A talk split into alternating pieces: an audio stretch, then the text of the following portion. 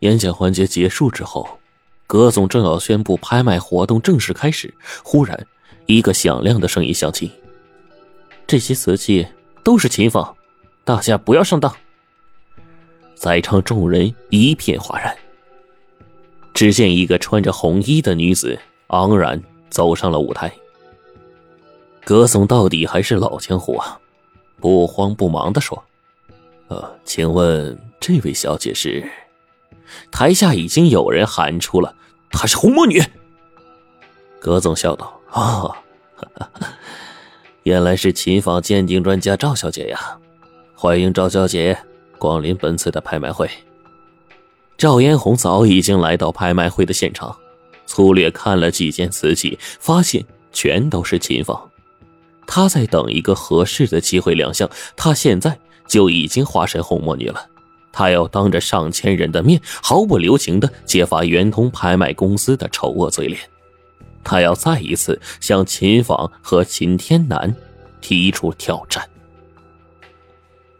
只见赵嫣红走到舞台的正中间，盯着葛总问：“请问葛总，圆通拍卖公司弄这么一批秦坊来冒充官窑精品蒙骗客户，你们没有一点羞耻之心吗？”葛总也是寸步不让。赵小姐，我知道你是琴房鉴定专家，但是也不能看到瓷器就说是琴房吧？赵嫣红冷笑一声，走下舞台，指着身旁的一个斗彩花鸟青花瓶，告诉众人：每一件琴房都有秦天南留下的特殊标记，而这个青花瓶的标记就在画中青鸟的眼睛里。现场顿时就炸开了锅呀！葛总倒是临危不乱，让现场的几位行家来看一看这个青花瓶。几位老专家鉴定之后一致认为，青花瓶是真品，绝对不是秦仿。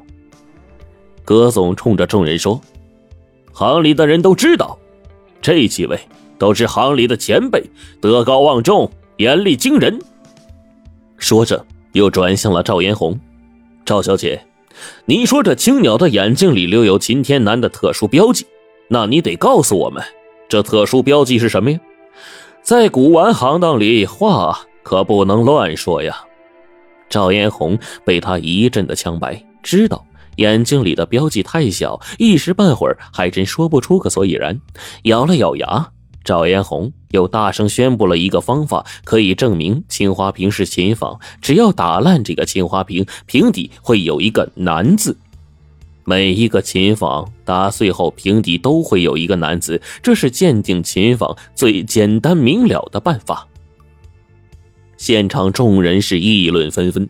葛总顿了顿，抓过麦克风说：“好，今天。”为了向大家证明这批瓷器确实是真品，我和赵小姐打个赌，这件斗彩花鸟青花瓶价值三百万，你现在可以马上砸碎它，只要发现男子，一切损失由我来承担。说完，让工作人员就取来了一把小铁锤，亲手交到了赵嫣红的手里。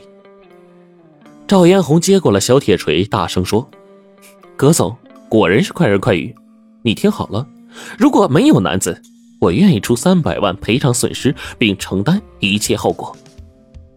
整个大厅顿时是落针可闻，都盯着红魔女手中的小铁锤。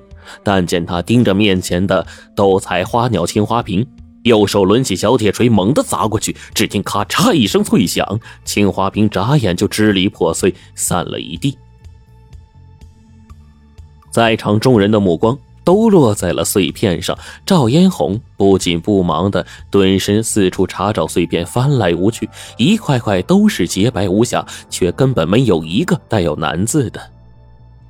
葛总走到他身旁，戏谑的说：“童魔女，找到了吗？在场的好几百人可都等着呢。”赵嫣红的两只手在碎瓷片里面乱拨，扎破了手也浑然不觉。不可能，不可能！青鸟的眼睛明明有问题啊，平底怎么没有“男”字呢？葛总趁机说：“大家都看到了吧，没有‘男’字，这一下可以还圆通拍卖公司一个清白了吧？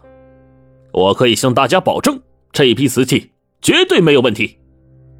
赵嫣红爬起来，冲着葛总说：“说，为什么没有男子？一定是你事先动了手脚。你为什么要骗大家？秦天丹在哪儿？你让他滚出来！”整个人是越说越激动。这个时候，几位警察走了进来。一位警官说：“赵小姐，我们现在要以妨碍社会公共治安罪将你带走，请配合调查。”赵嫣红由此大叫：“这些都是奸房，大家不要相信！秦天南，你个缩头乌龟！”赵嫣红被两个警察压着，硬塞进了警车。赵嫣红坐在车里，仍是大喊大叫。警车开了一个多小时才停了下来，赵嫣红反被剪了双手，推推搡搡的走了一阵，来到了一处地下室。刚进去，身后警察就将铁门给“咣”一声关上了，四周顿时一片黑暗。赵嫣红尖叫道：“这是哪儿？你们不是警察，你们到底什么人？”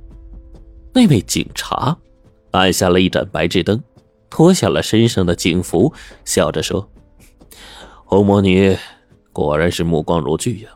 我们当然不是警察了。赵嫣红被绑在椅子上不能动，嘴里却是不饶人：“秦天南，我知道是你，你给我滚出来！”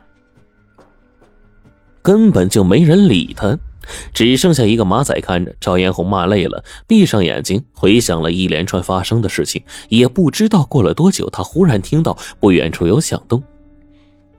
那个马仔正玩着手机呢，忽然警觉的站起来，然后走到了门边刚伸手拉开门，一个钢管就伸进来，当头一棍就把他给敲晕了。接着，一个蒙面人就闪身进来。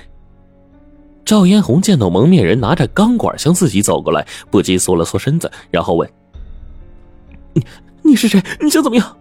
那蒙面人说：“我先救你出去。”说完。三两下替他解开绳子，拉着他快速跑到路边，上了一个摩托车，飞驰而去了。进入到市区，摩托车直接开进了一个城中村。